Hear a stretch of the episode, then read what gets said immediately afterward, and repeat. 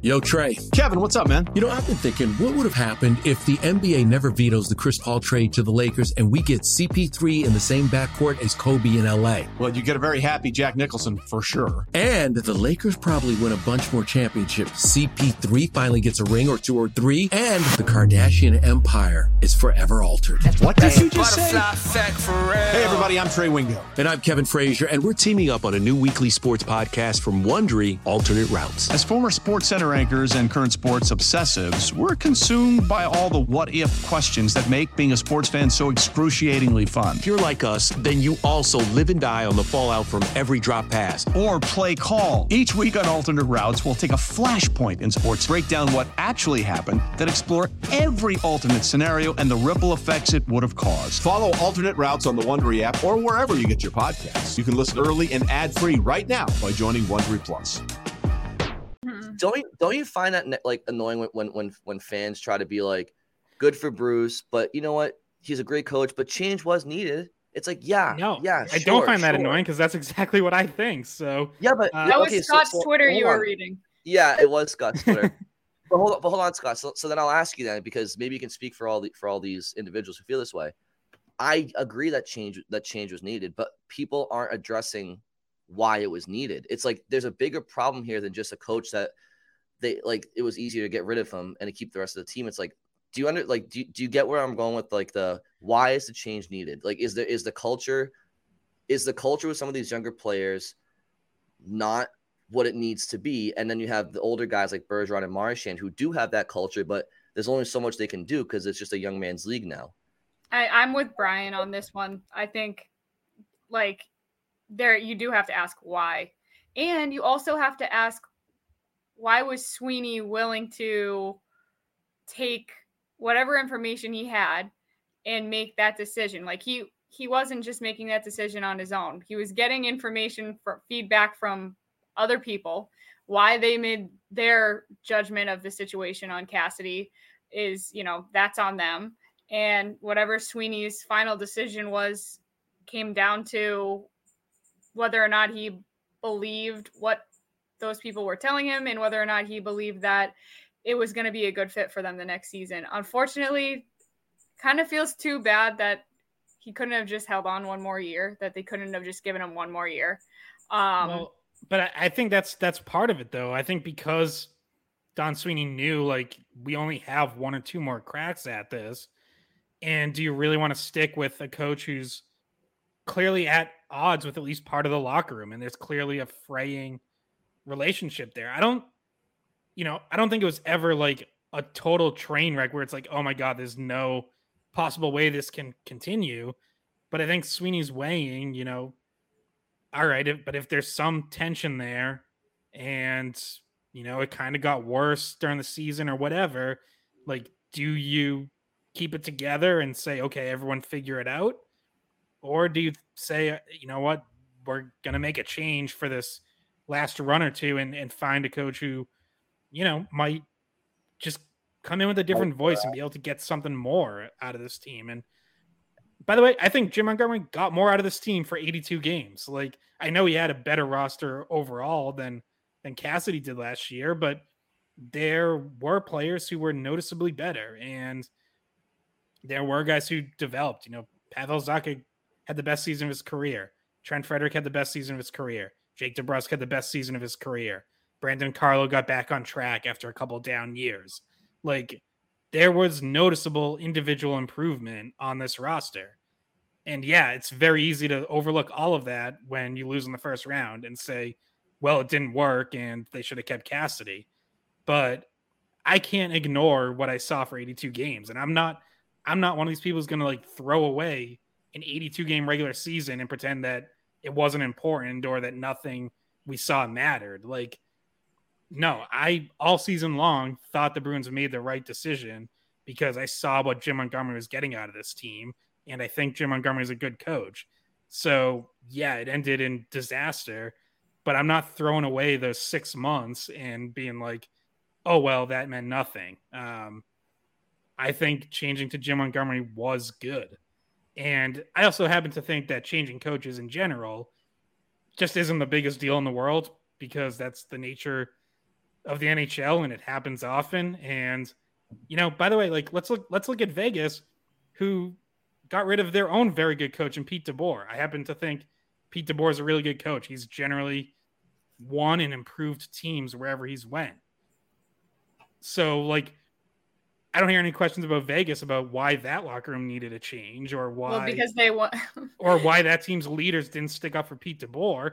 You know what I mean? Like obviously, yeah, because they won, but like I think changing coaches can often have a positive effect because sometimes teams just need to hear something different. And yeah, but does that positive effect come because that coach is better or because they just are happier that there's something new? Like it's it, it, I understand what you're saying, Scott, because I feel like it's it's impossible to throw away the fact that the, these guys all had re- career individual seasons. My question is, when Sweeney decided to make the coaching change, and he picks Jim Montgomery, um, he he's leaving one coach that has playoff experience, more playoff experience for someone who doesn't have that kind of playoff experience um, in coaching, and you could tell in the playoffs that some of the moves that he was making, he was he was overdoing things, and sometimes he was making moves too late. He was he didn't look comfortable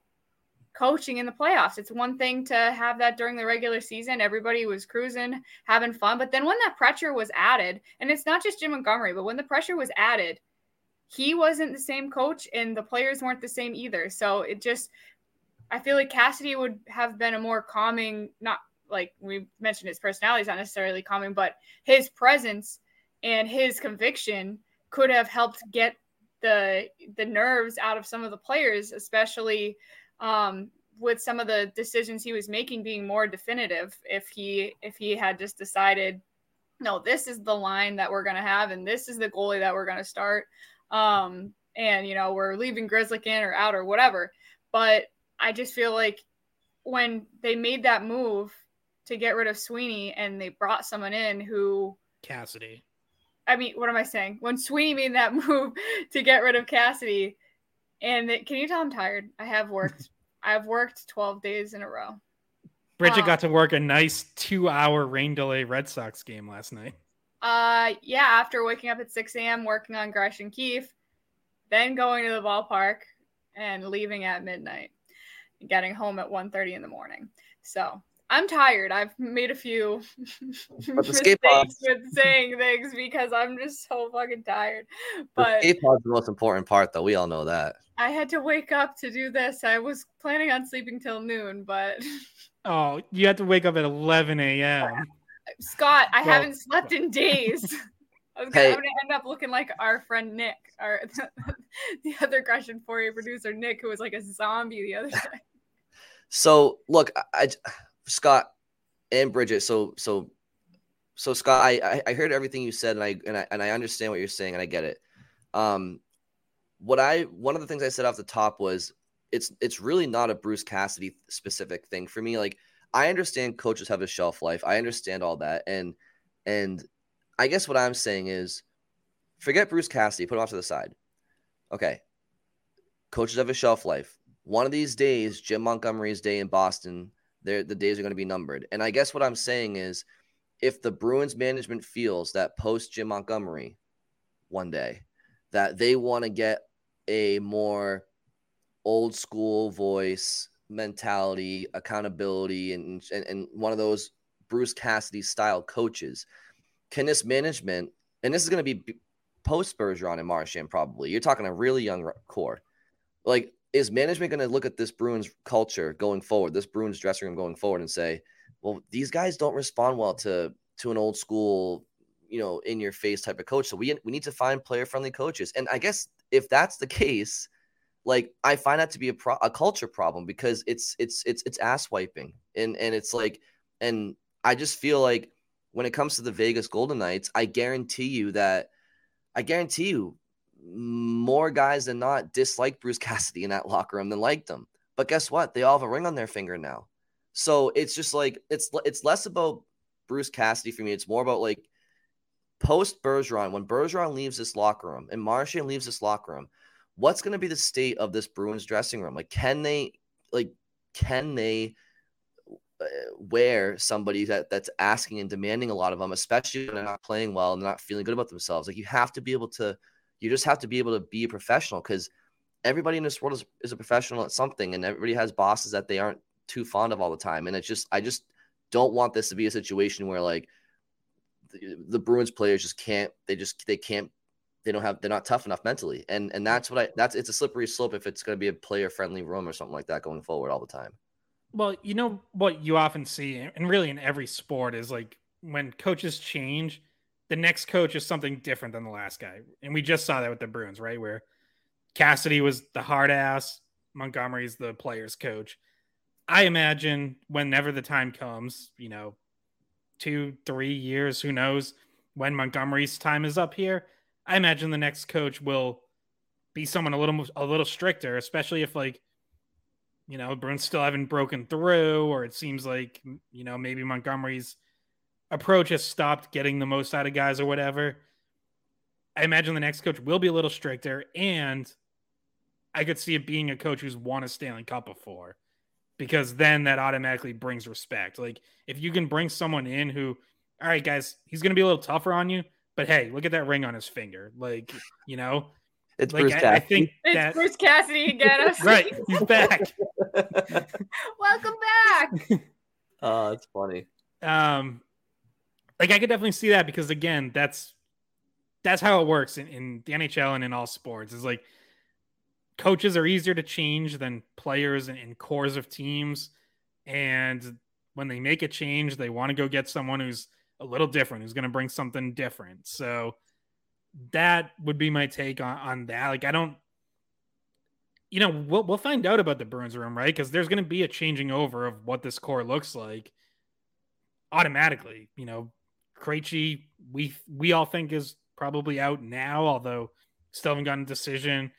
Bergeron is either gone now or maybe next year, but obviously very soon. Marchand, you're probably looking at two, three years left. So this is all going to turn over no matter what. And then, like, we're going to find out what kind of core, you know, McAvoy, Pastrnak, Lindholm, Zacha, whoever else is still around. Like, we're going to see what that team can handle and you know whether they learn from this postseason failure and get better or whether they are continually a team that comes up short. Um you know so that'll tell us about like what kind of coaching they need or whether whether the whole room needs a shakeup. Um i know some people think you know they're already there and they think that this team needs it now which I think is fair because they've come up short more than once, and you can go back to 2019 as well. But you know, I would go back to when Bruce Cassidy took over and say this team very much brought into Bruce Cassidy for many years. Uh, certainly during that buildup of you know that team coming out of like that 2015 16 reset starting to incorporate that next core of Pastrnak, McAvoy, Carlo, DeBrusk, that team for years bought into Bruce Cassidy and he helped grow that team, building up to getting to the cup final in 2019. And yeah, obviously, unfortunately, shitting the bed on home ice in game seven.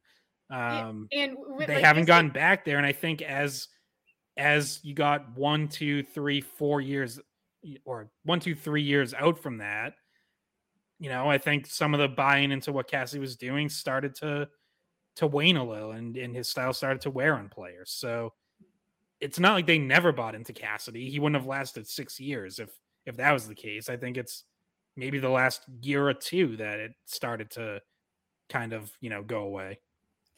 And we we never talk about this season because it, it ended so weird. COVID started, but that 2019-20 season, they started out so hot. And by the time that they hit that COVID break, weren't they in first place in the whole yeah. league? I mean, they won the President's Trophy that year. Yeah, they so they hit in March when by the way I had tickets to that very first game that got canceled. I was pretty pissed off.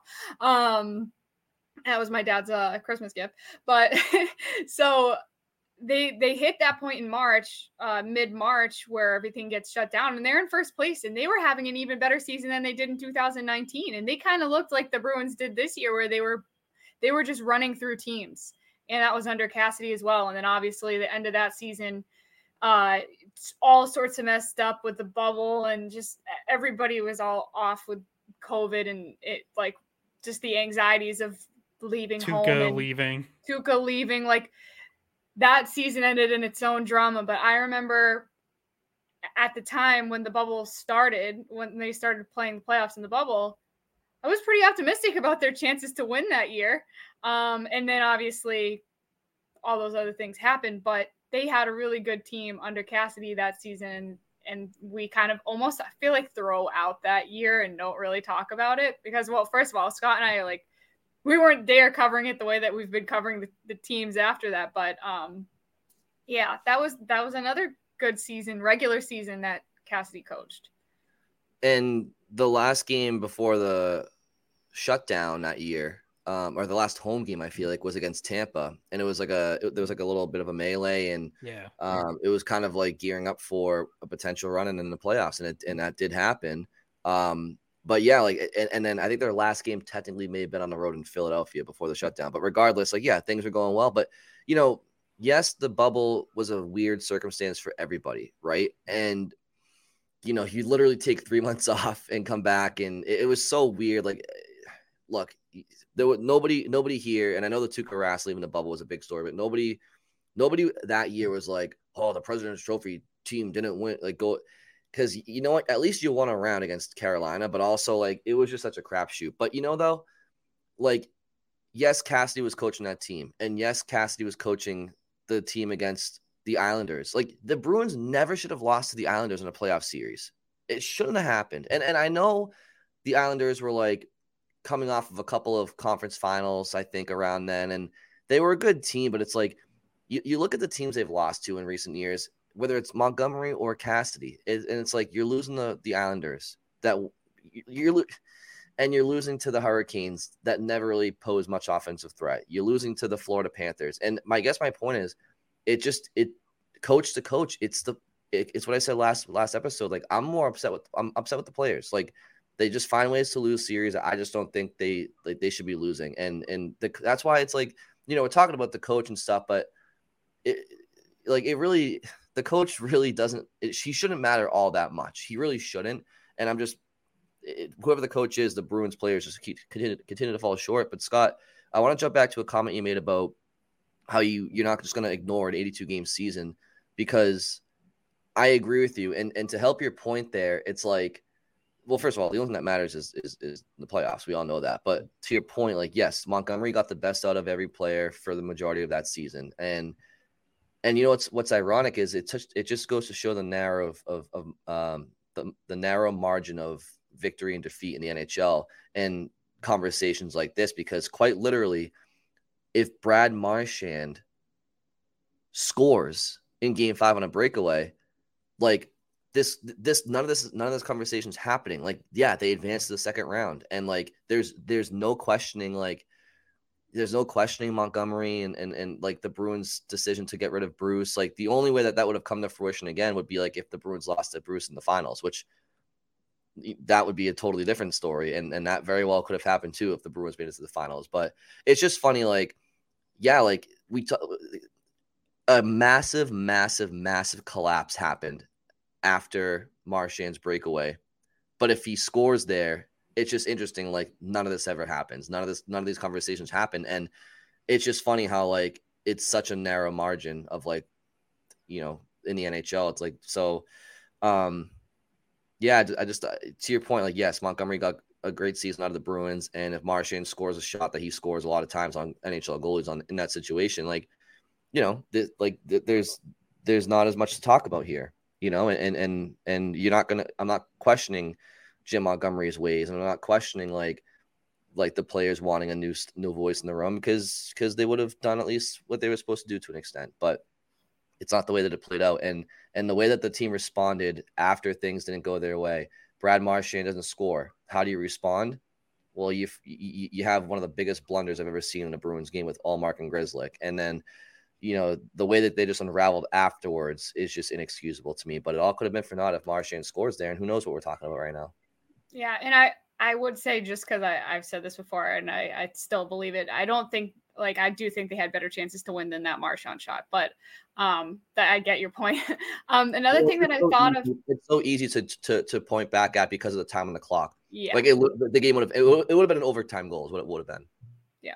So, um, one thing I did think of while you guys were saying that, or we were talking about the Tuukka thing, actually, is what popped this back into my mind. But like, I, I know we're criticizing Montgomery for not switching his goalies quick enough, and you know maybe letting Ullmark call his own shots. But Cassie did the same thing with Tuukka, very very similarly with Tuukka. Um, kind of let him say he was healthy enough, even though he we know he wasn't. So um, Yeah. they've had some difficult situations with goal with goalies, and it's funny because they've had some really great goalies, and sometimes it almost feels like the better the backup, the the hard like the harder the situation becomes for them to to like, do we really go to this person in the playoffs? And it's they've had issues with that, and the decision making with that was doesn't just uh it's not just Montgomery, it's it's been and then that's what makes me think like Brian's saying there is maybe it's a cultural problem because it's happening over different coaches. It's you know spanning those those different coaches. It's spanning different goalies. It's spanning different duos. It's it's spanning you know the the main consist this consistent factor here is the core um and yeah so you have to you do kind of have to question that Yeah, and while we are talking about that bubble series too, I was also reminded. You're right. Like I've brought up the the Tuukka thing in the Islanders series in 2021, and in 2020, that second round series against the Lightning, the Bruins were extremely undisciplined in that series and took a lot of dumb penalties, and Tampa kept making them pay on the power play. And if you remember, Bruce Cassidy's response to that was basically to make excuses for his players and blame the refs. Like he did a let's be honest, like he did a lot of whining. Like, like the same kind of stuff like Will Mock, um, like Rod Brind'Amour for doing in Carolina. Like Cassidy, he didn't do that a ton throughout his entire tenure, but he did it in that series against Tampa. And that I like was not a good moment for him. Like I, I thought that Bruins team kind of like lost its composure. And I felt like he was part of it. Like I, I don't think he was able to kind of get that team back on track and be like, ignore the refs and just play. the islanders And and I bring that up, and I bring that up not to like rip Cassidy, who again I will say for like the millionth time, I think is a great coach. And I think he just proved that in Vegas. But to point out that he's not perfect, which like seems to get not on this podcast, but on talk radio and elsewhere, seems to get lost where like people are acting like the Bruins fired Scotty Bowman. And like, I don't know, look, maybe hey, if Cassidy goes on to win three more cups with Vegas, like, yeah, okay, maybe he is Scotty Bowman uh reincarnate and like uh, then then we can revisit and be like, holy crap, the Bruins fired one of the five greatest coaches in NHL history. But until then, like, let's not pretend like he didn't make mistakes or like everything was perfect when he was here and he was never at fault because he did make mistakes. By the way, every coach does, but I feel like a lot of that just gets like swept under the rug, and it's like, you know, oh, how could you ever possibly like move on from a coach as great as Bruce, Bruce Cassidy? And again, like I just think good coaches are relatively interchangeable, and eh, like every now and then you see a team make a bad hire, and that stands out like a sore thumb. But like for the most part, like if you know what you're doing, like there's always enough good coaches out there.